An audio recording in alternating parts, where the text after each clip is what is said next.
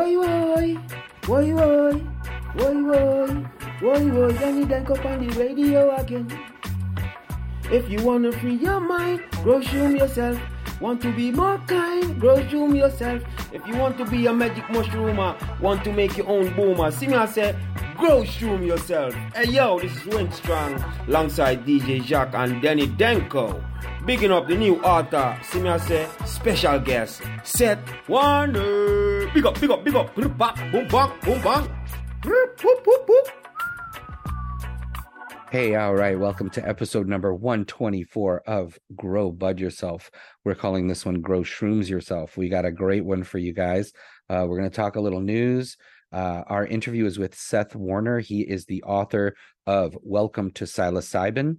And uh, we've got a grow tip on fertilization and pH for cloning.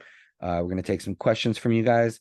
It's going to be a great show, so stick around. All brought to you by Seeds Here Now, Sweet Leaf Nutrients, Excelsior Extracts, Prime Superior Inoculant, and Purple Rose Supply Canagar Molds Blunt Roller. Episode number 124 is coming at you.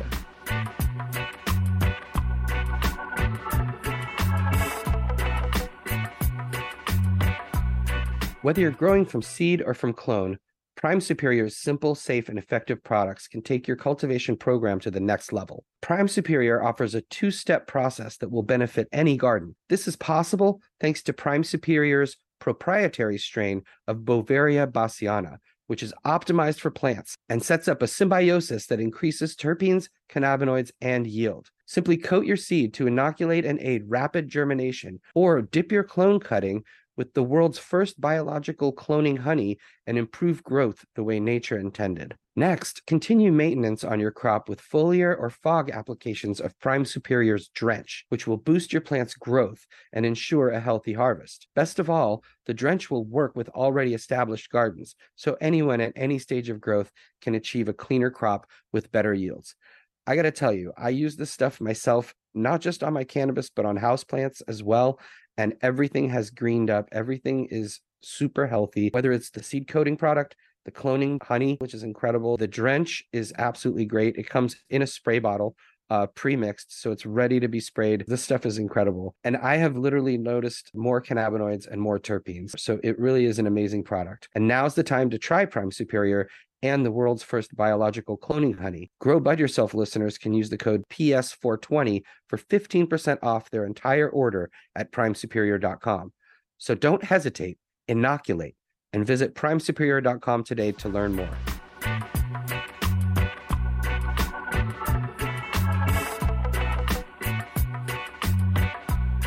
All right, welcome back, and thank you to DJ Jacques and Winstrong, killing it as always with the incredible song. And uh, thank you guys. Thank you uh, for everything that you do for us uh, over here at Grow Bud Yourself, aka Grow Shrooms Yourself. we got a special episode, right, Mike? We do, and uh, you know, if it if it starts getting a little hairy for you, uh, if you get confused, just listen to "Grow Bud Yourself" play. It'll be all right. There we go. Grateful Dead reference there. You got any Uh, um? You got any uh, shrooms war stories that you want to share with the uh, with the audience? I mean, I've certainly had had some experiences. You know, uh, I tried growing them uh, in the past. Uh, we got the kits and and just put them up above the fridge uh, to varying degrees of success, but definitely managed to get a few out of there. Uh, had some experiences, uh, you know, on Shakedown Street and different uh, varieties of Shakedown Street, Horde Tour and Allman Brothers Tour. Uh, working the uh, working the crowd, you know, selling some boomers out there, lab grown cubensis from Oregon, that kind of thing. Um, definitely had some some some wild times out there. Uh, you know, on on the shrooms as well. Uh, certainly tried a few heroic dosages, which for me would have been, you know, I guess four or five grams. Uh, pretty pretty hairy, I would say, at that level. You know, I think uh, you know, splitting an eighth is about uh is about right, maybe two grams or so uh for an actual dose. And then, you know, microdosing. Uh, I've been having fun with that, you know, with some chocolates and some tinctures here and there. Uh yeah, you know. So uh, even some uh, some gummies, mushroom gummies, those are fun. Uh, but you don't want to overdo it. So uh, yeah, You certainly that's don't. my experience. There are times when you know that large dose is necessary just to sort of you know cleanse the third eye and and uh, clean out the uh, the old hard drive. Yeah, absolutely. And sometimes it's completely unnecessary. Now, just to really quickly, um, the year is 1998. I'm I'm but a spring uh, chicken at the time, and I had been just beaten on the lot with uh, shrooms like three or four straight times, bottom, and just nothing. Absolutely nothing. Don't know what I ate, but nothing happened. So we went to see the other ones, which was what the Grateful Dead was touring as in 1998, uh, several years after Jerry passed. Uh, Nassau Coliseum. Fella comes up to my car, sells us some shrooms. I say, "What the heck? It is a, uh, it's a full quarter, a giant bag. So we're talking seven grams." But. I've been beat by shrooms like three or four times. So I figured, well, what the heck? I'm just gonna eat this whole bag. And the show's about to start, so I just I crush the whole bag. I throw it back a red stripe with it. Go in there. Not going to get into too many details, but I definitely thought a large shark was eating the stage at one point. Unfortunately, Rusted Root opened for them that day, and they have a song called Drum Trip. And to this day, I can't listen to it without flashing back. But um, that was my fault. I overdid it. It's not the shroom's fault. And um, and yeah, if you use it responsibly, uh, you'll have, I think, uh, a very beneficial spiritual experiences with it. But but you know, you can go overboard, and I, Right. I And have. if you don't want to get beat on them, you know, grow your own. grow your own. There you go. which which we will uh, be teaching you all about later in the episode. Yeah, because we have a we have a really cool interview coming up. But uh, before we do that, uh, we should talk a little news. And I think before we get into the cannabis news, which we do in every episode, maybe we should just bring everyone up to date on on what's going on with with shrooms with the with psilocybin right now. Absolutely. So a brief overview, I guess. Uh, Oregon became the first state to legalize the therapeutic use of psilocybin and decriminalize possession. They did that on election day in 2020. And then shortly thereafter in 2021, Washington, D.C. decriminalized both possession and cultivation of fungi. And on election day in 2022, Colorado voters passed a measure decriminalizing psilocybin along with other hallucinogens, and they legalized healing centers where patients can receive supervised uh, psilocybin treatment. So those states and the District of Columbia, they passed decrim and limited legalization measures.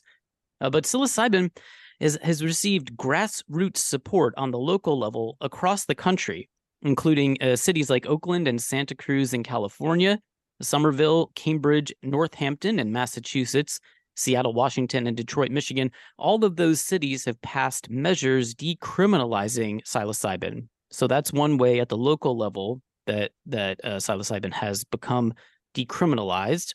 And now, most recently, California's legislature passed a bill that would remove all criminal penalties for possession of natural psychedelics. That measure now heads to Governor Gavin Newsom's desk. Should the governor sign that measure, California would become the latest and largest state to decriminalize psilocybin. So far, there's been no word from Newsom on that bill, but if the measure does become law, it would take effect in the beginning of 2025. So clearly, there's movement both on the state and local level to decriminalize psychedelic plants, particularly psilocybin, and make it legally available for therapeutic use. Unfortunately, much like cannabis, magic mushrooms and psilocybin remain a Schedule 1 narcotic according to the Controlled Substances Act.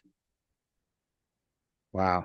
Interesting. Well, I mean, I do think it's kind of the next frontier.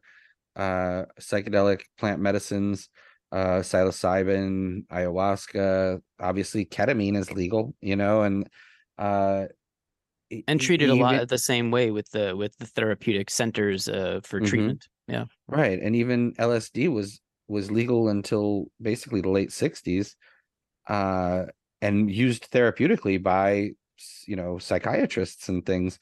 Uh, so I don't know. You know, I think it's the it's definitely the next frontier. Um, certainly should not be illegal. Probably also shouldn't be uh you know corporatized you know where only certain people have the um, means of production and uh, you know everything is uh, extraction and a tincture I, I think you know it's important that we keep plant medicine alive uh, just the way it is there's no no reason to uh, pharmaceuticalize uh, something like psilocybin that exists out in nature and that we can basically recreate ourselves and i think uh, same goes for cannabis you know grow your own that's right. And we mentioned last week uh, in the news that the uh, National Institutes of Health um, are offering up a $2 million grant to uh, develop a drug from these uh, psychedelic plant medicines that could treat uh, substance use disorder, so addiction. So psilocybin might have a, um, a benefit there. Oh yeah, I mean, and so many people I've met, veterans and um, people who've suffered from all kinds of post traumatic stress and and uh, you know any kind of trauma uh, that they relive over and over. Uh, psilocybin and other psychedelic experiences have completely changed their life, saved their life, turned their life around entirely. Um, and you know, I, I can't even say how many people I've met personally who have said that. You know, whether they were um, addicted to alcohol or opiates, whether they were uh, suicidal, even like I mean, it's just crazy. Um, even people who have had brain injuries that just um, couldn't make those connections suddenly started making better connections in their brain. So it's inev- you know, in- indubitably therapeutic and medicinal, uh, but again, should probably also be done in the correct set and setting and um, at the proper dosages and things like that. So we'll talk for sure, I think, with Seth about all those things, um, including the legality, because certainly you don't want to grow your own uh, mushrooms if you're gonna if it's gonna get you in any kind of trouble. Yeah, it's interesting because um, psychiatry for years has been looking for that that reset of the brain, uh, whether it's through uh, psychotherapy uh, or electro uh, electroshock therapy. That the idea behind that was to sort of reset the brain uh, for for cases that were extremely severe. I think it turns out the answer has been here all along, and uh, psychedelics might be the key to that. So uh, there's a lot of healing uh, potential there. Absolutely. All right. Well, so that was sort of a uh, a primer as to where we stand right now with uh, psilocybin, and I've been saying that wrong almost my entire life. I've always said psilocybin, but I guess it's actually psilocybin. So apologies there. Um, but what do you say since this is a cannabis podcast, we do a little cannabis news? Definitely. All right. So uh, you might remember if you're a listener of this show or if you just uh, appreciate cannabis in general. Uh, last week, we discussed that uh, Ohio voters approved a measure to legalize cannabis and establish a retail market there. While the state has nine months now to create rules for sales and begin licensing retailers, uh, possession and cultivation actually become legal in Ohio on December 7th. However, Ohio lawmakers, even the governor, have opposed legalization. And this is noteworthy because the state legislature has the ability to amend or outright repeal legalization despite the measure passing by 57% of the vote on election day. Now, Governor Mike DeWine immediately called on the GOP controlled Senate to amend the state's new adult use law before possession and cultivation become legal on the 7th of December.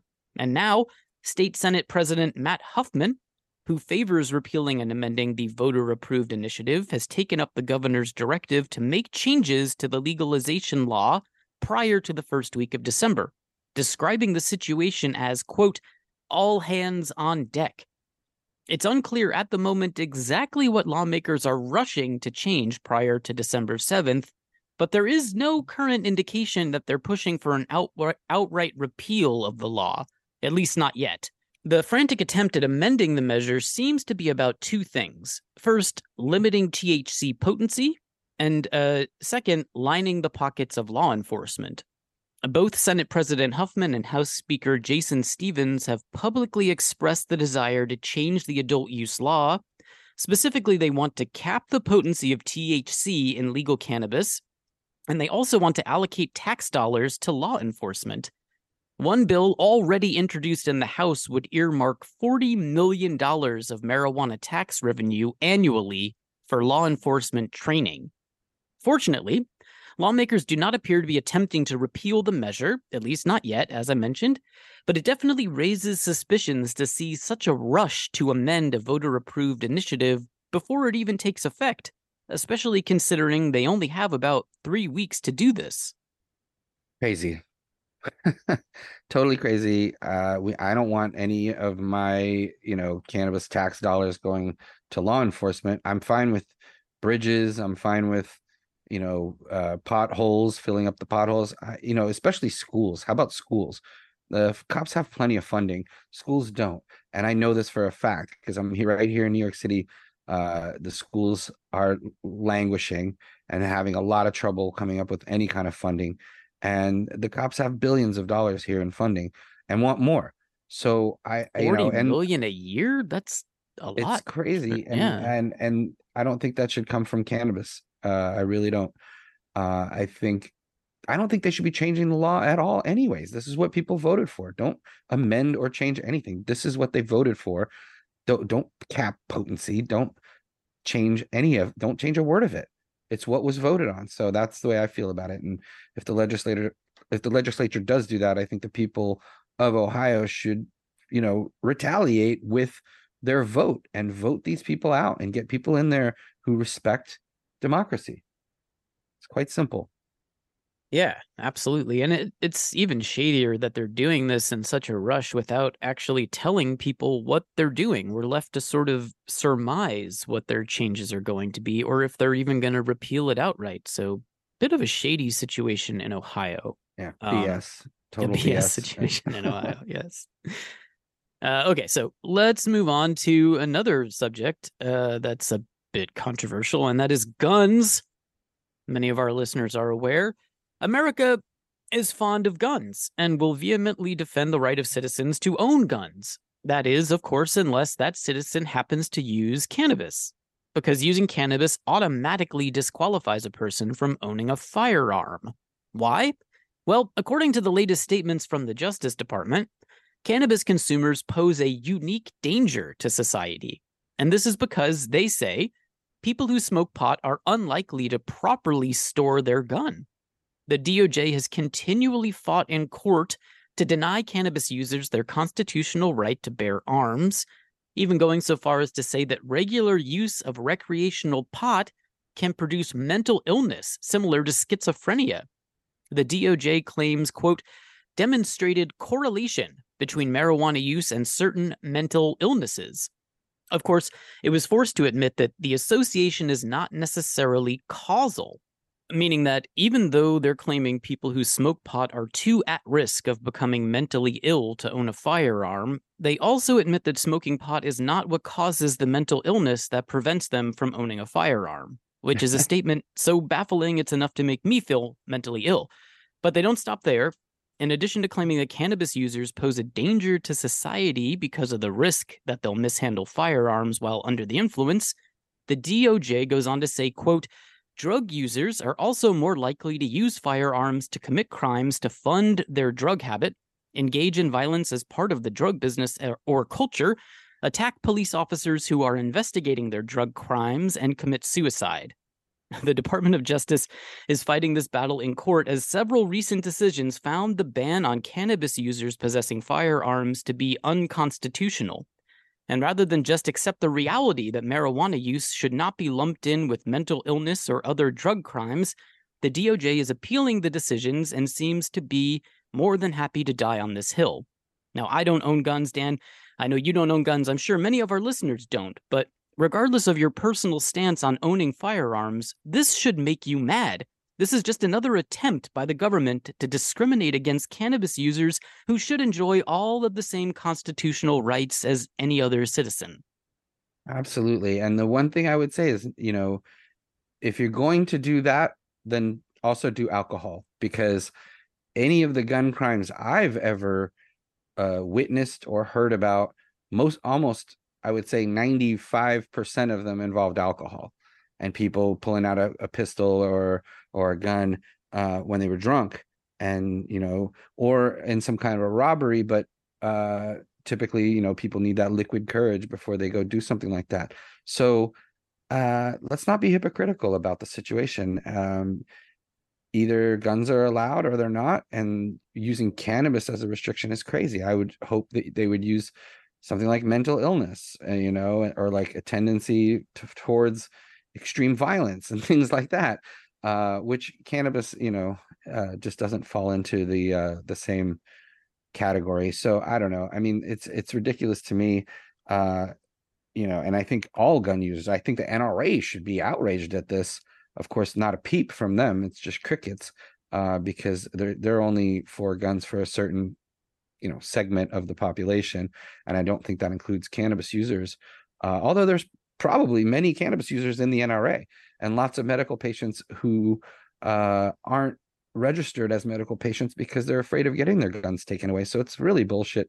Um, whether you, like you said, however your whatever your stance is on guns. It's in our Constitution. There's a right to bear arms, uh, and it doesn't say anything in there about uh, taking that right away from people who peacefully smoke cannabis, and and so uh, it's unconstitutional not to allow it. And uh, certainly, if you're going to go down the road of not allowing it for certain segments, then you really got to uh, talk about alcohol and pharmaceutical drugs and um, things that really actually do alter your uh, behavior and your mentality. So that's the way I stand on that. You know, that's that's it's bullshit. For sure. And uh, let's let's call out uh, Bill Maher here. He is uh, obviously a cannabis user and a gun owner, so maybe he would have something to say about this. Uh, maybe he has. I actually haven't listened to his show in quite a while, but um, but if he hasn't, get on this, Bill Maher. This is a good topic for you. Um, let's do one more really quick story here, and uh, it's an unrelated story, at least I think, anyway. but this is about Snoop Dogg, the D O double G, a man synonymous with cannabis use. He has announced, hold uh, hold on to your hats, everybody. He's announced that he's giving up smoking weed. He posted on social media, quote, after much consideration and conversation with my family, I've decided to give up smoke. Please respect my privacy at this time. So there's been no further statement. Uh, we don't know why Snoop is leaving cannabis behind, or even if he actually is. Some suggest maybe he's just transitioning to edibles. Who knows? Or there's marketing no, an or edible is, brand. Yeah, maybe he's marketing an edible brand. But there's no denying the role that cannabis played in Snoop's life and the fact that up until last week, uh, he was a tireless advocate for pot. So if this is indeed the end of the line for Snoop, he's certainly left an impressive THC laced legacy behind absolutely and yeah like it's you know it's uh, some people want to need to take a break some people want to quit it's fine there's obviously nothing wrong with that so if that's the case that's great for him uh but you know i suspect personally maybe there's some type of a a, a marketing thing behind this a little uh, more maybe, than meets the eye. Yeah maybe there's an edible brand to be promoted you know i know you know snoop doesn't just you know do things for no reason. So he, he did say I'm giving up smoke. He did not say I'm right. giving up cannabis or so, cannabis yeah. or yeah. So, so that's a good know, point. You know, uh, maybe there's a, a line of vape pens coming out. Who knows? Maybe he's just honestly, you know, taking a break. He's smoked so much for so long and, you know, wants to clear his head and, you know, has pressure from the fam, obviously, you know, mentioned in the statement as well. So, you know, good luck to him. More power to him. It's not something I'm going to freak out about or even really care too much about. I think, you know, he's changed personas several times over the years. He was Snoop Lion. He was, you know, uh, all kinds of different uh, personas. So, um, you know, good for him. And uh, let's move on. yeah, maybe he just wants to be able to own a gun. Who knows? Um, but if yeah, there you go, there you go. But if Snoop wants to, to come on thing. the show, um, yeah, more than welcome. Yeah, he can Get be on. He can us. be on episode one eight seven. Oh, there you go. All right, I like it. All right. Um, okay, so yeah, that is a little look at what's going on first in the world of psilocybin and then in the world of cannabis. But we have a very exciting and trippy interview coming up. Yeah, absolutely. We are, uh, you know, veering off of the cannabis course slightly. Uh, we're going to in- be interviewing Seth Warner. Uh, he is the author of Welcome to Psilocybin, an easy guide to growing and experiencing the potential of magic mushrooms. Uh, I got a lot of questions for him Uh, the foreword is by Dennis McKenna. Um, it's a great book. It's put out um, by our friends at Quick Trading, Quick Publishing, uh, Ed and Jane Rosenthal. Um, so definitely get yourself a copy of this book. Welcome to psilocybin. But I I am just so curious about growing mushrooms. Uh, so why don't we take a break and come back with Seth Warner after these messages?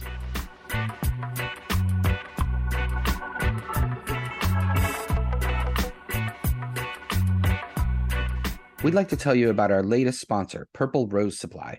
Purple Rose Supply's Canagar molds give you the tools you need to smoke more and roll less. Spending time rolling multiple joints can take a long time, preventing you from doing what you actually love. The solution more smoking, less rolling, with a cannabis cigar that burns longer. So, how does it work? Weed is compressed into the mold with the skewer placed in the middle for airflow. Since the weed is tightly compressed, it leaves less space for air pockets in your roll, giving you a slower burn. Even with the smallest size Canagar mold that holds one to two grams, you're getting more out of your grams in a Canagar as opposed to a regular blunt since it burns way longer.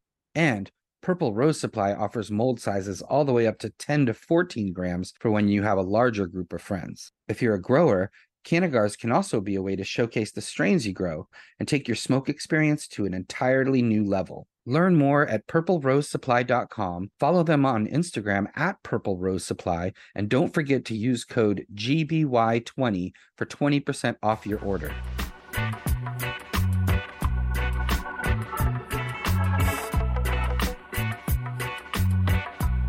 All right, welcome back. And we have a special guest for you guys this week. Uh, I'm speaking with Seth Warner.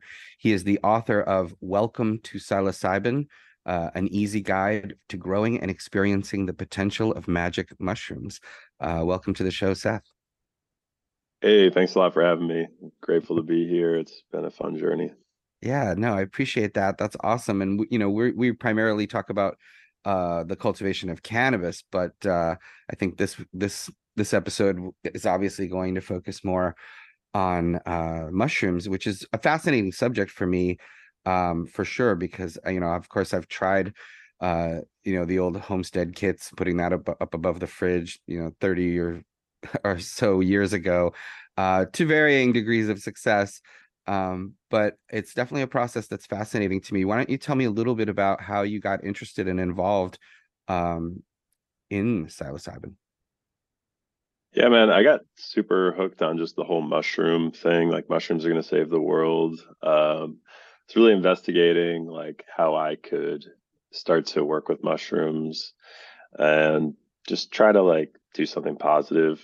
There's so many like Paul Stamets is probably the biggest uh you know name in that sphere of like we're gonna save the world with mushrooms and uh, this guy Tradd Cotter is another name. He was pretty exciting for a while. Had some great ideas but uh, a lot of the ideas are really really tough to do and like really um, but i found this when i got to california i had this really amazing opportunity where i met somebody who was the manager of a mycology lab space in oakland and it was like a volunteer thing and they're like just so happened to be moving away and they found that my awareness and knowledge of mushroom stuff and excitement about it was like the perfect fit. So they're like hey i know we just met but would you want to help lead uh, this space or like help manage this space. So I started doing that, and uh, it was really cool. Started teaching people how to grow gourmet and medicinal mushrooms.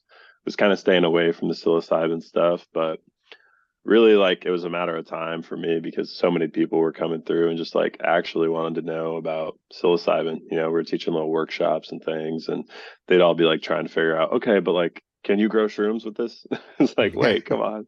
And uh, yeah, but I started realizing, you know, while a lot of these other methods are pretty difficult and seem unattainable for me personally to um, make a difference, like maybe I have to go become a mycologist or get a PhD. Like I, I actually can just teach people to grow shrooms and I can help people do that. And, you know, that's kind of been the same ethos of like, what, what could I, as like a pretty regular guy, uh, get away with and what could I do and how could I have a positive impact? And it's kind of led back to psilocybin because it has such an amazing impact on people.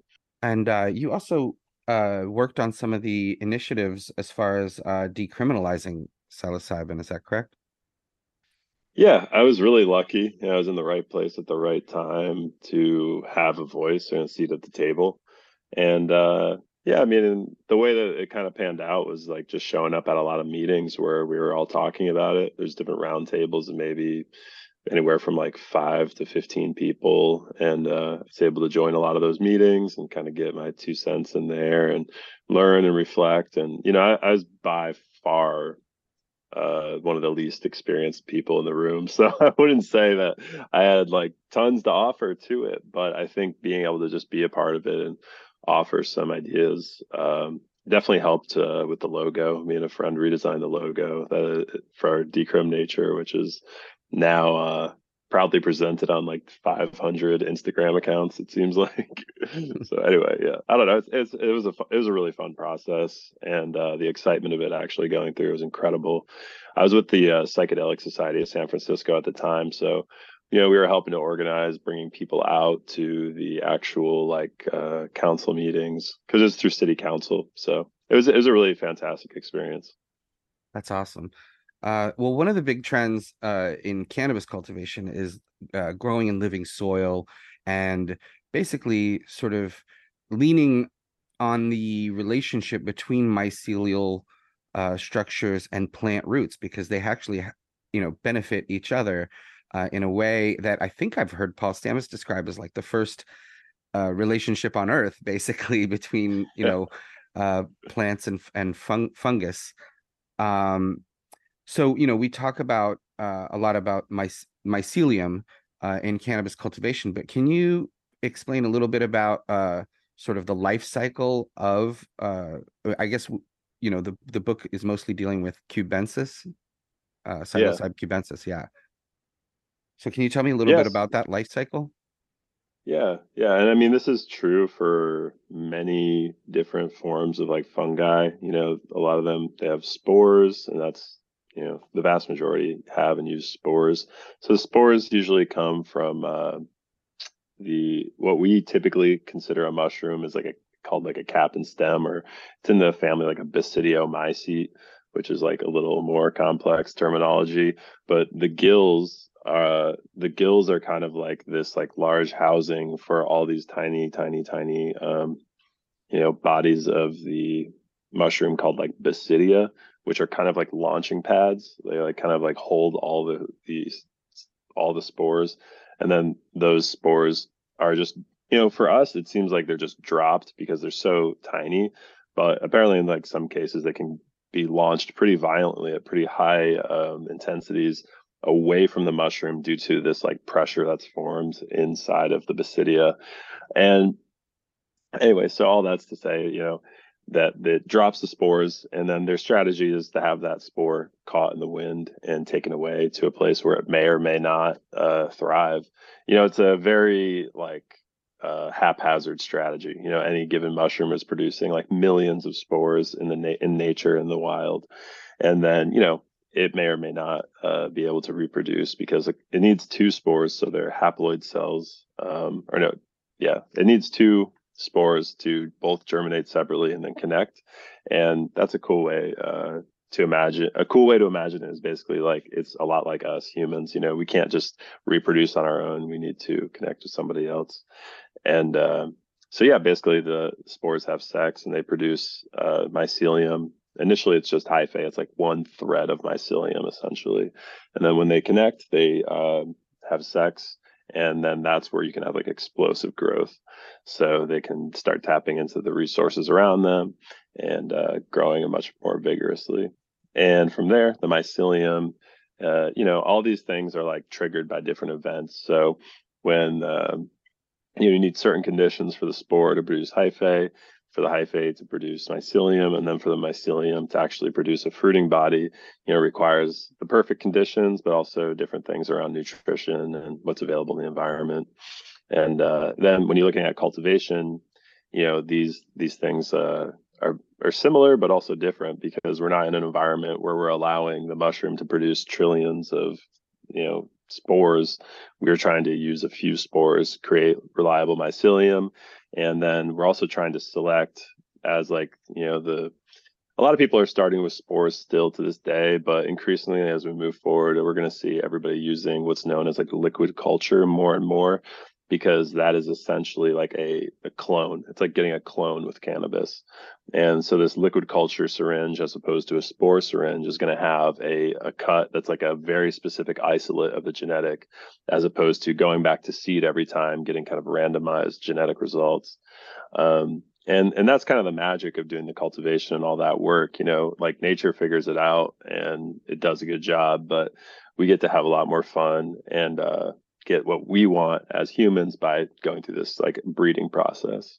Um, yeah, so that's all really interesting in my mind. Like this difference between the two, because the biggest question is always like, well, if they, you know, if you can have a mushroom grow out of a pile of cow shit, why is it so hard to grow them at home?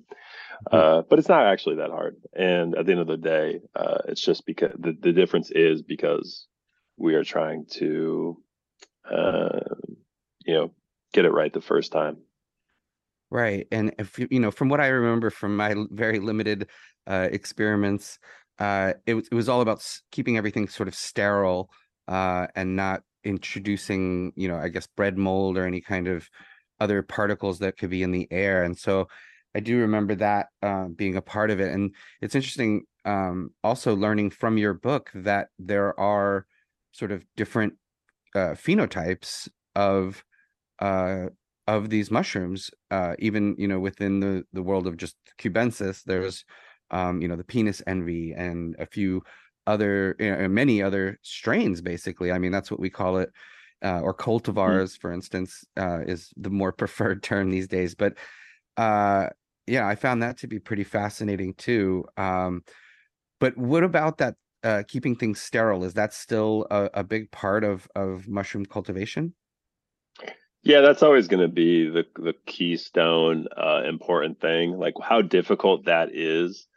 um, you know, is getting. Like I think it's getting easier. We have more advanced tools and we have better understanding of when, where, and why it's important. And we also have like these techniques that allow us to kind of get around some of the challenges, at least on the consumer level, like on the individual grower. Somebody's not not doing a huge project, doesn't want to become a full-on mycologist like my book is kind of catered to the people that don't want to have to turn their house into a lab you know? It's like do you you know are you cool with cleaning your room? You know that if you can do that then it should be fine um, in most cases. But you know ultimately like the most important thing is uh, and i think this is kind of true for cannabis too but it's like when you have the clones if they get mites or if they get like um, when they're just babies if they get infected at that time, then it's a lot worse than them fighting it off when they're older.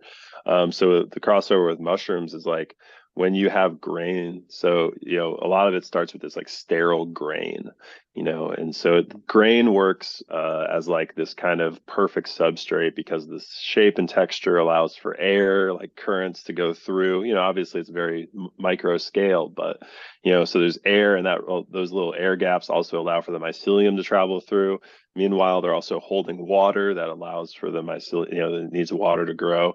And then they also are full of sugar, so different grains. And they also have different micronutrient profiles, which is increasingly being studied as like a really important factor. And different strains will look totally different based on what grains they've been fed, which is very interesting. And also like the the fruiting trigger of like when they fruit, whether or not they've used up all the sugar is seemingly uh, has some relationship to, you know, a fruiting trigger could be like, oh, it's run out of this micronutrient. Well, there's still plenty of sugar for it to like grow and strengthen, but because that micronutrient is no longer present, now it's fruiting. And, you know, so we're learning more and more all the time. It's not quite like cannabis where there's been such an, ex- like a extended period. Um, you know, the first person, the first people really growing mushrooms intentionally was like about 60 years ago. So uh, it's pretty recent phenomena. And, uh, yeah. So anyway, the science is still catching up too, of course. So, um, wait, yeah, where are we at? What was the question? Sorry, yeah. Excited. Um, yeah, I mean, uh, what's interesting to me also is you you talk about in the book about actually uh, using pre-cooked rice bags as uh, yeah. something to colonize. Uh, you were talking about grain. Is that uh, you know, is that a similar kind of medium? Yeah, so rice is a rice is obviously a grain, um, you know, and uh, gluten free, of course. But yeah, mm-hmm. but yeah, so using this like whole, uh, was it whole grain brown rice? You know, Uncle Ben's is the most popular brand, and uh, you know, it's kind of funny because for anybody deeper in the mushroom world already, this is kind of like passe. It's like, yeah, of course you start there. But for people that don't have any idea about this stuff, to let them know that you can start there, it's like very empowering knowledge. You can just basically go to the grocery store, buy essentially sterilized grain bags, which uh, might you know cost quite a bit online. They might be twenty or thirty bucks in some cases, but you go to the grocery store, you get these little ones, three bucks a piece, and you know you only need two of those and some coconut coir essentially in a six quart shoebox to grow like an ounce of mushrooms, a dry ounce of mushrooms, which is just kind of mind boggling you know, if you have the right genetics and you can kind of keep the moisture right, which is also pretty simple. Um, yeah, you can you can re- you know continue to grow like an ounce of mushrooms in the shoebox like this big. You know, it's really uh, I'm saying this big. I'm holding my hands up. You know, it's like really like a shoebox, um, right. six quart tub.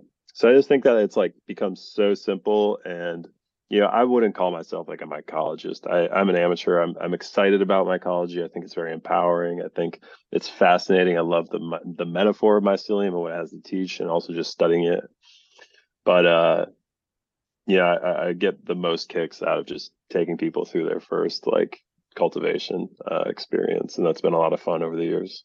That's great. That's awesome. So uh, now, assuming someone has colonized their tub properly and everything's going well like what's the time frame from from when they you know day one to uh actually harvesting uh fruiting bodies it can be you know again all right so what i wanted to finish saying about uh the grain spawns like that's when it's really uh, important to stay super clean when you have these grains that are just like full of sugar and anything wants to grow on them that's where you you can like have the most issue and then after that once you have clean clean spawn like it's it you can kind of relax a little bit later in the process.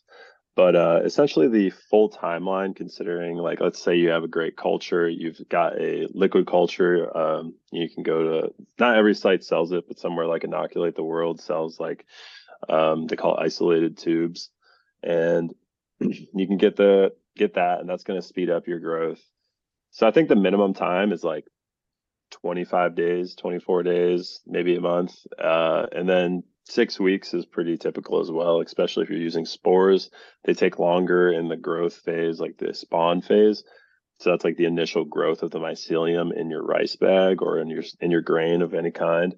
They take longer because they actually have to germinate. They have to produce the hyphae. They have to find each other. They have to have sex, and then hopefully you have great genetics from there.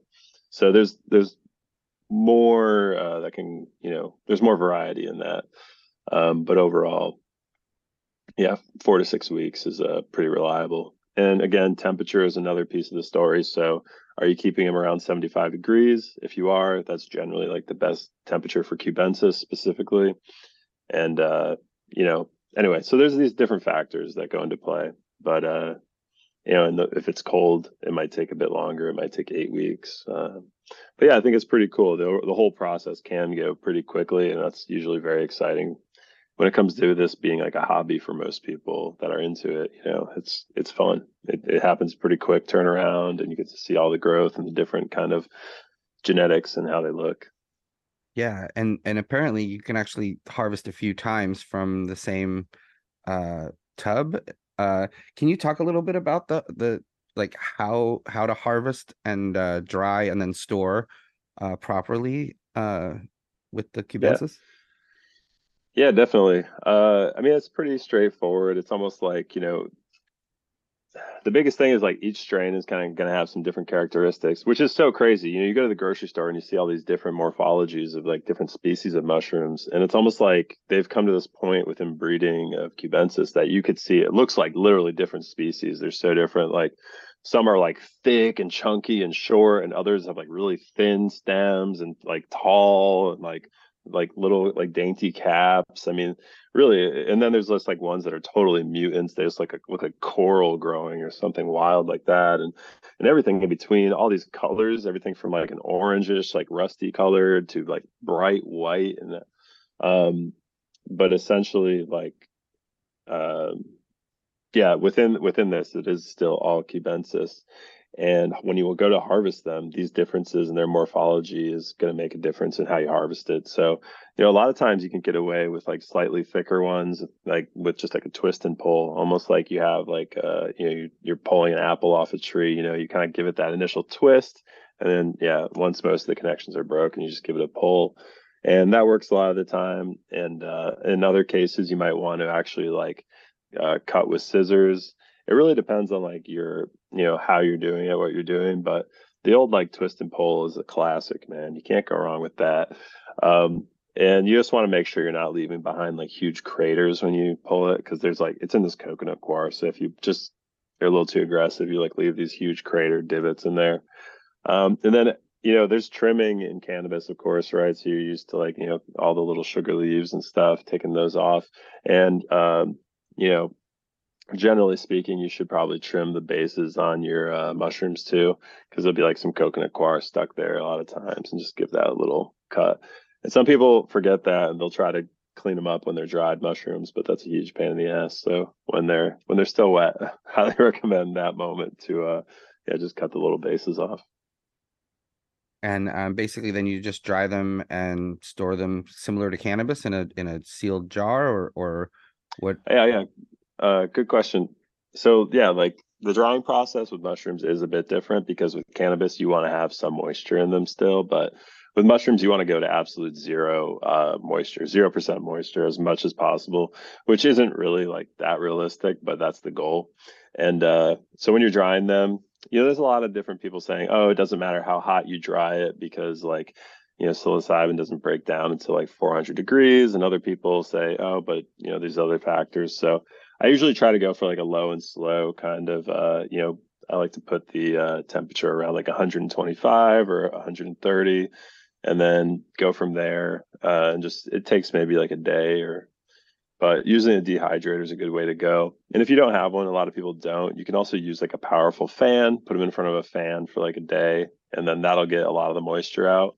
And then from there, you can go ahead and like try to finish them in the oven at a really low temperature which there's definitely a little bit of a higher risk of like you know maybe you leave them in there too long or something. I've seen that go wrong before but uh, for the most part it works out and there's some little tutorials you can always find online about these things. Um but yeah from there you really want to throw them into like you know it doesn't really matter exactly. You can use a jar you can use a bag but the best thing to know about no matter what the setup is is that it's never going to be like 100% airtight seal. Even a mason jar it's really not sealed until it's like canned shut. You know a lot of people think it has that rubber seal so it's fine but um, they'll they'll suck in moisture from their surrounding area regardless. So you basically need to make sure that you have what's called desiccant um, and it's basically just you know a moisture absorbent. So I highly recommend if you're going that route to get them with the like little balls in there that change color depending on how used up they are. So the ones I have right now, they're like bright orange, and then they turn into like a like a slug like a sludge kind of green color as they get more moist, and that lets you know they're no longer active. So you can kind of check your stash, and as long as they're still like orange and keeping everything super like dry, that's going to help you preserve the potency of the mushrooms long term and moisture seems to be the uh, the greatest factor of diminished potency over time. Okay. Um, well, let's talk about dosages. I know, obviously, you know, microdosing is a big thing, uh, but let's talk about like what what is a microdose? What is a, a a regular dose? A heroic dose? What what you know typical amounts are those? Yeah, so I go into this a lot in the book, and uh, I had Had some cool opportunities to work with like uh, people that have been doing the microdosing stuff for a long time, like Jim Fadiman, and we put a, like a class together with the Psychedelic Society called the Microdosing Movement, and that was a lot of fun. And uh, we, I think I learned a lot in that experience too about it. And what I what I'll share is that microdosing is definitely not one thing. Um, you know, it's like saying that like getting high from weed is like you know, oh, if you only want to get a little high, take one hit you know, it's like, wait, what's one hit? Like, is that like a full lung or is that like how much weight? And then wait, how potent is the weed? You know, so you have a lot of factors going into, you know, so obviously potency of the mushroom. You have your own individual, um, responsiveness to psilocybin and the other compounds present. And then from there, we have like just what you're looking for. That's probably the biggest variable. What do you want? You know, you don't really know what a microdose is if you've never ha- tried a small amount. So then, like, maybe somebody else is doing 0.1 and, and they say, oh, it's just like, I could just barely feel it, lifts my mood a little bit. And for you, you know, you like a little bit more and it gives you kind of this like buzzy feeling. And that's what you like. So ultimately, I think it's about forming a relationship and trying out a variety of different dosages. And I kind of give a protocol in the book of like how to walk through that, like, you know, kind of like slowly, incrementally increasing it. And, uh, but anyway, like more or less like the quote unquote standard amount for a microdose is like 0.1 or like a tenth of a gram, which is a really small amount. I mean, if people are taking like a, a proper dose to be like, 3.5 grams or 2.5 grams being like that higher end threshold into larger doses. Um you know that that's like 35 times more than a microdose. So it, it is really a small amount and and people do take larger microdoses too like 0.2 0.3 um i say like that's like 200 300 milligrams or but uh it's really like the most important thing is to like tap in with yourself and figure out what feels right and like what feels good and you know how sustainable it is. And i'd say the place that people go wrong most often isn't taking too much. Of course that happens but it's not taking enough and not really feeling anything but just telling yourself well that's what a microdose is. You're not supposed to feel it which is not really the truth. Uh, that line or that belief comes from a statement jim fadiman made decades ago uh, just saying that it's quote unquote like sub perceptual dosing. But that was at a time when everybody was taking huge doses. You know, he's surrounded by people taking like 10 tabs of acid or like, you know, who knows, like, but just kind of that that psychedelics craze that was going on in America. And um, so in comparison, this was totally subperceptual. You barely felt it, but in reality, his reading on it now is like he would say it more like you know, if you're walking down the street, things should be brighter. The flowers should be more beautiful. The trees should be vibrant, but they shouldn't be talking to you. so that's like the gray area. You know, anywhere where they're not talking to you could be a microdose. But, you know, again, it's like start low, go slow, and work your way up to what feels great. And like maybe push it a little bit past and then wind it back down. Just make sure you're like being safe about your timing make sure you're not like blowing off responsibilities or trying to you know drive somewhere when you're not sure how this drug's going to affect you or something so yeah. i definitely you know suggest caution around those uh, normal things you know don't operate yeah. heavy machinery the right stuff. set and setting is so important i think for psychedelic experience uh, and you go into that as well uh, in the book as well as lemon tek what is what is the uh the role that lemons play in, in lemons. Basically it's an extraction technique to pull out the psilocybin and also break down uh, some of the more difficult to digest compounds of the mushroom. So uh, a lot of people actually experience stomach distress during their use of dried mushrooms. Um, you know for that reason we're starting to see more and more products on the market that are like gummies and chocolates that are actually using extracts. And the reason is this stomach distress factor. Uh, and and the reason of at least one of the reasons for the stomach distress, and probably the most prominent reason, is that uh, mushrooms are made out of this really tough material called chitin. And chitin is the same stuff that bugs build their exoskeletons with, right? So um, some people have more of an ability, more of an enzyme. It's called chitinase. Um, so a higher presence of chitinase in their digestive system that is, allows them to break this down, no issue. But also, there's a varying, you know, people have varying abilities to break it down, and some people don't have it at all. So a lot of times when you're hearing about this uh, nausea, it's coming from this particular issue. So things like tea and lemon tek, uh, you know, both help to prevent the uh, you know indigestion that can come with this difficult compound. Yeah. Does that well, makes sense? So lemon yeah. lemon tek is really simple. You just powderize the mushroom and pour lemon juice on it, let it sit, and t- 30 minutes later, maybe you could wait longer if you want, but 30 minutes later, maybe just you know shoot it back, and it it kicks in a lot faster. It absorbs into your body much quicker, and yeah. That's awesome. Yeah. So um, Yeah, so I, I mean, I highly recommend this book. Uh, Welcome to Psilocybin. Uh, very interesting. With foreword written by Dennis McKenna. Uh, also, such a uh, legend. Yeah, a legend you, and, and, a great get uh, for the book. And you know, I learned a lot about. Um, we talked about dosage, sourcing spores, um, psychedelic safety, but the, just the idea that someone can do this at home uh, with pretty limited, you know, resources and and and uh, stuff you can just basically find at the grocery store or the hardware store. It's pretty amazing. Um, tell people uh, how they can find the book and also uh, about you know Myco Rising and uh, how they can go you know get get involved in your workshops, your online uh, Ready Set Grow program, and things like that. Yeah. So, um, you know, in terms of getting the book, it's on Amazon. So, for anybody that wants to just go that route, uh, you know, use your Prime benefits. go for it. But if you want to support me a little bit more, uh, get a little bit more money if you come to my website. And you can go to my website, mycorising.com. So that's M Y C O rising, R I S I N G. Um, also on Instagram, I'm myco.rising.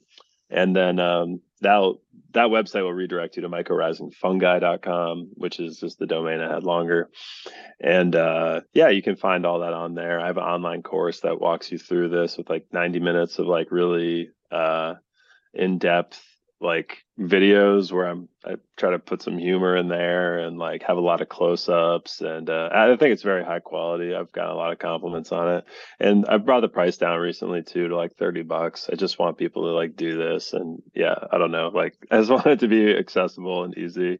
Um, so yeah, check that out, and um, yeah, the thing I'm I want to talk about the most, I'm most excited about. We call it Hikrodose and uh, be having a website in the near future uh, out. Right now, it looks like trash, but it's uh, hikrodose.org.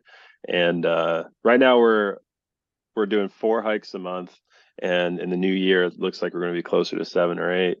And basically, we give away it's a free hike. We give away microdoses to the community, and uh, we literally like go hiking. We just get together a group of people every week, and uh, it's super fun, man. It's so beautiful. And uh, we, it's pretty simple routine. We just like give away microdoses at the beginning, do a quick intro. We come up with some either silly or serious, some variety of prompt to get people chatting.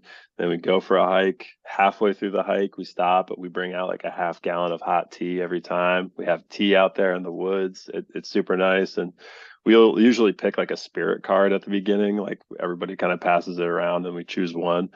And uh, then we'll read about that. That kind of opens up like a deeper conversation. And from there we end finish the hike and just call it a day. And man it's been amazing to see so many people come through those hikes. And like it just seems really like the the combination of the movement exercise nature time community etc it creates this really beautiful like synergy for like making people feel good about living. And uh, so anyway, that's I'm most stoked on that. I'm gonna be growing that a lot more in the coming years. That really feels like my calling. Um, but yeah, teaching workshops, having the online course, and just trying to get people growing and uh, feeling empowered and like knowing that this medicine, uh, you know, this tool, however you want to call it, but it is super powerful for a lot of people. It's helping them change their lives. And the whole gist here is like, it's insane that you can grow this at home. You know, it seems more effective for a lot of people than standard pharmaceuticals, and it's basically free. So it's just like, uh, I don't know, it, it's the evidence is all around us. So many people that have had really positive stories. It's not to say it's totally safe. You know, I don't want people to get the wrong impression and say, oh, you can't do anything wrong with it. It's powerful stuff and uh, you really got to be respectful to the medicine and understand that it has a mind of its own in some ways.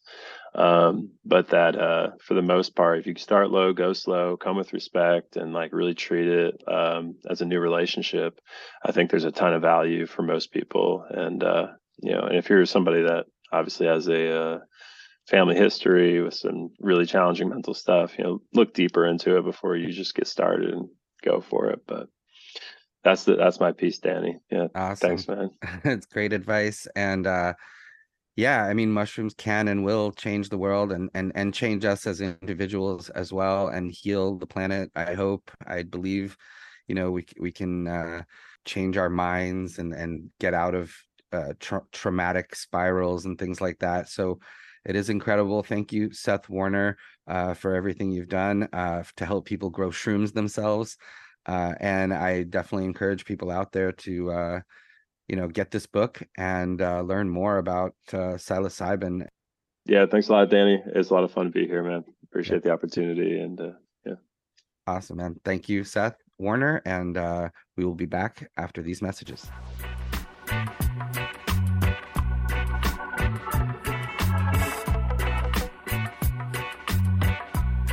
All right, all you cannabis connoisseurs out there, we have a special announcement for you. SeedsHereNow.com is elevating October with deals that'll make your buds burst with joy. Autumn is here, and we're celebrating the harvest season with tons of incredible deals. Place an order this month, and Seeds Here Now's got you. For the month of October, every order secures a free S Joe OG. That's a Fem uh, one pack, and that's a garden game changer right there. Plus, enjoy 20% off on all Irie genetics seeds and grape flavored strains all month long. And if you're tired of domestic shipping costs eating away at your grow budget, we've got you covered again. Simply use the code DANKO SHIP, that's D A N K O S H I P, and you'll get free shipping with your order at seedsherenow.com, domestic shipping. Don't miss Seeds Here Now's pre Halloween bash, October 24th, Halloween special, October 31st, and new strain reviews every day this month during our Croptober Chronicles series.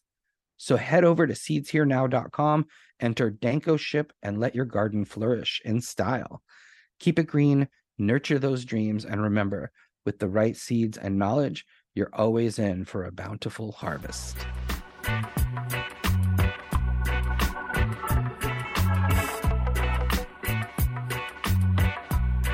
Hey, all right, welcome back, and uh, thank you to Seth Warner. That was a very interesting uh, interview about uh, psilocybin and, and and mushrooms. I think I caught a contact high a little bit there, Mike.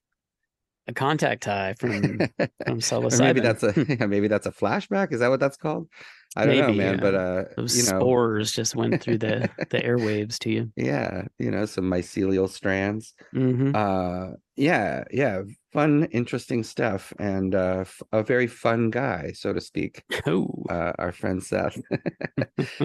uh, but definitely check out that book, Welcome to Psilocybin. I think uh, you know, if you can grow weed, you can probably grow mushrooms too, and uh sounds like a, you know it's a fun and enjoyable activity with uh interesting possibilities right? I mean yeah definitely yeah. interesting possibilities.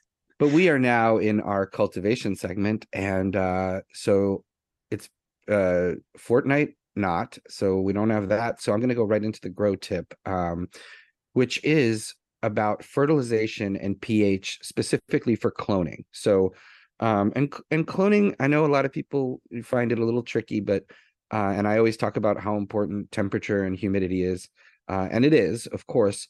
Um, but fertilization in pH also very important for cloning. So uh, I think also very important to understand. And you know, there's lots of different. You got to also understand your mediums, right? So most, a lot of people, you know, and it's easy to clone in Rockwool. Uh, and if you're going to clone in Rockwool, you should understand. Um, first of all, Rockwool is not, you know, an organic material. It's, uh, you know, puffed rock, and and and it's dangerous actually if it's dry. So the first thing you should learn about Rockwool is to keep it wet. Um, so when you get it, it's typically in a bag. Um, I would say just poke a hole in the bag and pour. Uh, you know, basically we call that pre-soaking and sort of flushing the Rockwool. You use um, basically pH adjusted water, something around 6.2, anywhere between 5.8 and 6.5. But what you're aiming for is about 6.2. Um, and you basically just really want to pre flush it, pre sort of soak that Rockwool. Uh, and check the runoff of the pH because sometimes Rockwool will tend to have a very low pH um, and you might need to bring it up a bit. Um, but either way, you want to keep it wet and buffer it uh, pH wise before you use it um, like I said, 5.8 to 6.5 or so. Uh, it also depends on the cultivar that you're growing because some like a little more acidic. And if you're going to be growing in hydro, I would say also you want to go closer to 5.8 or 6.0. And if you're growing in uh, soilless mix or living soil or anything like that, um, 6.2 to 6.5. Um, you want to monitor the nutrient pH levels pretty often with uh, rock wool as well because they can tend to fluctuate. Another important tip is to cover the rock wool, the top of the rock wool. You'll avoid algae that way. That can, uh, you know, get whenever light and water meet, you get algae. So, um, and that can inhibit some of the nutrient and oxygen uh, uptake. So, keep that in mind. Never let the rock wool dry out. Um, and you want the temperature basically around 70 to 75 degrees um, of that rock wool or, or whatever medium you choose. These days, um, there's more like organic plugs that you can use. Just keep in mind, whatever it is, you want to feed very, very lightly. So I would literally go with quarter strength. And again, remember the rooting hormone that you use on the end of the cutting, that already has some nutrients, some, some of them do. So, you know, keep that in mind as well. Um, that the rooting hormone that you use will have a bit of food there. Um, and then basically, uh, I would say use quarter to half strength of of of a blooming uh, nutrient. So if you're using something like General Hydro, you would use the Flora. Uh, if you're using any kind of three part, I would use the micros and the the flowering or blooming uh, side of that uh, with this as well. Maybe just a little bit of the the grow, but you want to keep it real mild. Uh, and basically again adjust to a pH of about 6.2 um, and water the medium if it gets starts to dry out whether it's rock wool or not uh, you want to basically keep it moist. I love the trays the simple plastic trays. I do use the lids. Some people don't use the lids uh, because it sort of hardens off uh, the cuttings and they basically keep the atmosphere the way they want it. Uh, but for me the lids are great uh, especially in the winter when it can tend to be a little dry. Uh, I use the lid and then you know put that under a fluorescent light, uh, and basically uh, at proper mild fertilization at 6.2 pH uh, at you know a nice warmer 70 to 75 warmer than room temperature so uh, again a heat mat is great underneath the tray and that humidity level of about 70 70% or so you should have rooted clones in basically seven days, definitely well before 10 days, sometimes even at five days. Uh, the callusing, uh, there's different stages of cloning. I'll go into that in a, in a future episode, but I wanted you guys to understand um, light fertilization, uh, pH slightly on the acidic side, uh, and then as always, you know, warm temperatures and humid humid conditions will definitely improve your cloning. Uh, just don't go too humid, don't go too hot, uh, and make sure all of those things are dialed in, and you will have healthy clones ready to go. And uh, healthy clones means healthy plants. Healthy plants means uh, big, nice, healthy flowers. So that's the way to go uh, for rooting success. And uh, hope you guys learn something along the way. All right. Yeah. Me too. Otherwise, what's the point of all this? Well, I guess there's entertainment value, but uh a little bit. Yeah. All right. So there's our there's our cultivation tip and uh now we move on to the part of the show where we answer some questions from our trusted and loved listeners. Uh if you have a question you would like answered, do get in touch with us. The in the email is info at growbudyourself.com.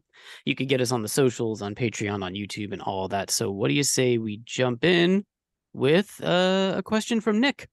Yeah, let's do it. Okay. Nick writes, Hey guys, thanks for the show. I'm loving it. Listening to four to five episodes a day, catching up to the current. My goodness, that's honestly, that's like six plus hours. it's a lot of us. That's a lot of us. My gosh. But thank you, Nick. That's awesome. Yeah, appreciate it. So, uh, I had a question about autoflowers. I'm very impatient, so I started autoflower seeds along with my regular seeds, hoping to have a small harvest before the regular seeds are ready. When the autoflowers go into flowering, keeping my lights at 18.6, can I veg my photo plants next to them, or should they be separated? Will the autoflowers induce flowering on the photo plants in veg, even though the lights are still at 18.6? thanks for all your help. So, yeah, that's a, that's a good question. What would you say here to Nick? All right, Nick. Uh, very interesting question. And the answer is that your plants, your photo plants will stay in the vegetative stage under 18.6 and the autos will flower. So you can just keep them under the 18.6 and you'll get the autos to flower. Uh, but at some point, you are going to have to cut the lights on the photo period plants. Uh, and I don't know if that'll be in time for how long the autos are going to flower because the autos are going to take, you know, typically 45 or so days to flower. Uh, if you're vegging plants out for an extra month or so, uh, you're going to need larger containers, bigger plants. Um, they're going to grow pretty massive. While the other, while the autos are flowering, the the photo plants are going to veg and continue to grow and stretch and and grow leaves and branches, uh, and they could get pretty big and unruly over the course of you know a month and a half or so. So I would just keep that in mind. Your your photo plants are going to stay in veg as long as they're under 18.6. Um, and you can't really start that flowering period for the photos until the autos are finished. Um, well, I mean, technically you could. The autos are just going to get less light. So at some point, you're probably going to want to cut to 12 12 for the photos and just let the autos finish out. And you'll get a crop of autos. And then, you know, uh, later down on down the road, you'll get your crop of photo period plants as well. So it's interesting. It's just a matter of timing. All right. There you go. We hope that helps you out there, Nick. And thank you so much for your dedicated, extremely dedicated listening to this podcast. We appreciate that. uh, let's move on here to Joey Zaza, who writes, uh, Hey, Danny, I keep hearing about aeroponics and aquaponics. What are they and what is the difference? that reminds me so much of one of my favorite uh, Simpsons quotes. Shopper. Who are you? Where are you going? No, do your research, Sutton. Uh, Kent Brockman, Channel 6 News. How does it feel to be accused of the attempted murder of your boss and mentor? Yeah, that's a it's a classic, but okay. No, uh, but but Joey has a serious question. He wants to know aeroponics, aquaponics. Uh, could you help him out here? Absolutely. And uh, even though they sound similar, they're definitely quite different. Aeroponics is a hydroponic method of growing uh, where basically the roots just dangle uh, and are misted by nutrient solution. It's very much, uh, as I always say, like driving a Ferrari. Uh, you need everything dialed in. Uh, you need to constantly be aware of your reservoir, basically, uh, where the mist is coming from, because uh, it needs to be the right temperature, it needs to be the right pH, the right parts per million. You need to make sure that the sprayers are not clogged at all times. There's a lot to basically incorporate into dialing in aquaponics. Some people love it because uh, with unencumbered roots, roots that have nothing to basically stop them, uh, when those are misted with nutrient solution, they uh, you get explosive growth rates. I mean, you can practically watch the plant grow. Um, so when it's all is dialed in, the plants grow incredibly uh, quickly and incredibly large, very fast, and um, and then you have really nothing to throw away. No spent medium. Uh, I mean, obviously you have the nutrient solution uh, runoff, but besides that, you don't have uh, grow rocks to clean. You don't have uh, rock wool to toss out. You don't have whatever you know medium that you have to deal with um, with other types of growing. Uh, aeroponics has no medium. you know, the medium is just the air that the the roots dangle in. Another thing I'll mention is sometimes people use intermittent uh, misting, so it's not like a constant misting, uh, but you want to make sure those roots never dry out. That's aeroponics. Now, aquaponics is basically combining growing plants with growing fish. Uh, and it's very interesting. It's tough to dial in. Um, typically, people use like tilapia fish. Um, there's all kinds of different fish that people use for this. They feed the fish, uh, the fish poop. Uh, that fish poop and sort of like slimy fish water uh, becomes a plant food. And so basically, you're trying to create a symbiosis. Um, the fish can even sometimes you know be nibbling on the plant roots and things like that um, the only time i've really seen it in action i was in a, a, a greenhouse in maine um, they were growing uh, the greenhouse was attached to the house that the people were living in. They also had uh, heaters inside the greenhouse. So even in Maine, with snow outside on in December, um, snow on the ground, they were growing tropical fruits um, and all kinds of amazing plants in this greenhouse with, of course, supplemental lighting and heaters. But they had mangoes and and papayas um, and and cannabis and fish, an entirely large fish farm uh, that they would feed the fish, uh, you know, pellets and things. The fish would eat that poop. Uh, they would then, you know, filter the fish poop uh, and and feed the plants, kind of in an almost a nutrient film technique uh, hydroponic system where uh, the plant's roots were held in tubes and the fish poop water basically just goes from one end to the other uh, being taken in by the roots. So uh, it isn't easy for sure to dial in aquaponics. I know a lot of people dream about you know the perfect sort of ecosystem, uh, and I haven't seen it uh, really dialed in hundred percent um, to where people uh, were constantly growing fish and weed side by side and really not having to use any other inputs. So it's interesting, but that's the difference. Aeroponics um, is a hydroponic system where roots dangle in a mist. Aquaponics is uh, the combination of fish farming and plant farming. All right, there you go. Thank you, Joey Zaza. Let's let's do one more here. Uh, this comes. Let's go over to Twitter. Actually, this comes from Twitter and uh, Gail Daddy Perp, who writes, uh, hey guys, has anyone ever bred a Granddaddy Perp and White Widow strain that you know of? What do you think, Dan? Yeah, so I actually did a little quick Google search on this, and I, I had not heard of this uh, before, but yes, there have been some breeders uh, who have done this. Uh, all I did was I just put Granddaddy Perp uh, times White Widow uh, in Google. Uh, Leafly came up with Epic Family Farms. Uh, they have a cross of Granddaddy Purple and White Widow. Uh, there's it looks like QCS and Grow Diaries. They have one. Uh, Dankest Dank is a Reddit one. So th- there's definitely a decent amount of people who have tried this cross.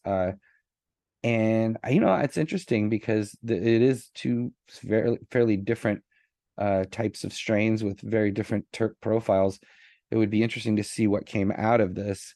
Uh, and if you're going to make a cross like this, you'd want to uh, choose the of the offspring what the traits that you you know you really want to express, whether it's the the granddaddy perp traits or the white widow.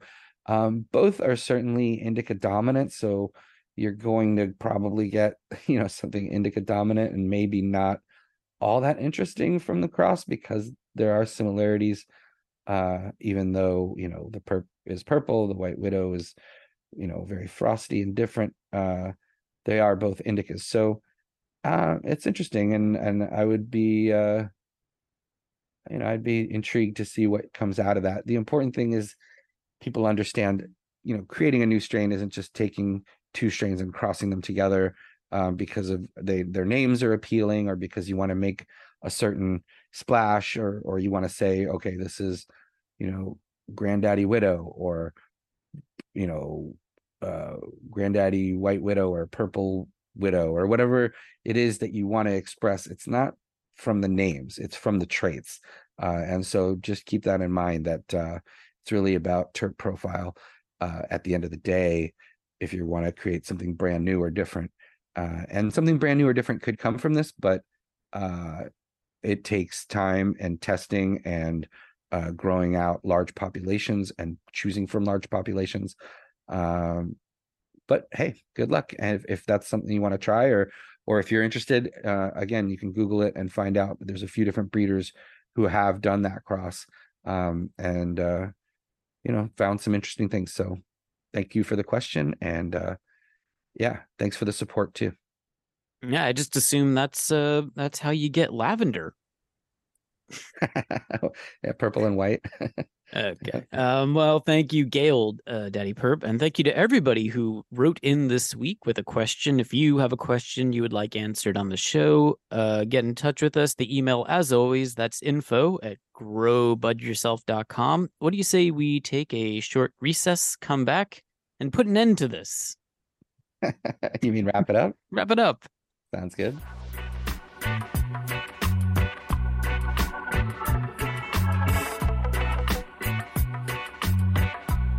If you're a grower or you're thinking about starting your first crop, then you need to know about Suite Leaf plant nutrients. Suite Leaf has an incredible line of organic fertilizers and, of course, their legacy line that includes organic and some synthetic fertilizers. Check them out at suiteleaf.com. That's S U I T E L E A F.com. The code DANKO15 gets you 15% off everything at Suiteleaf.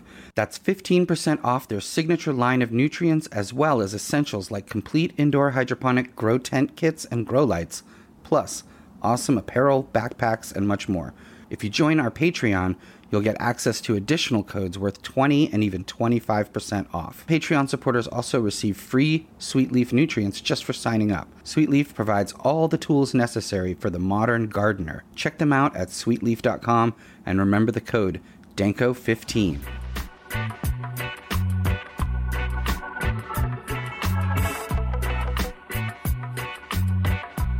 All right, welcome back. Uh, episode number 124. I want to thank uh, DJ Jacques and Winstrong always, and of course uh, for the special song.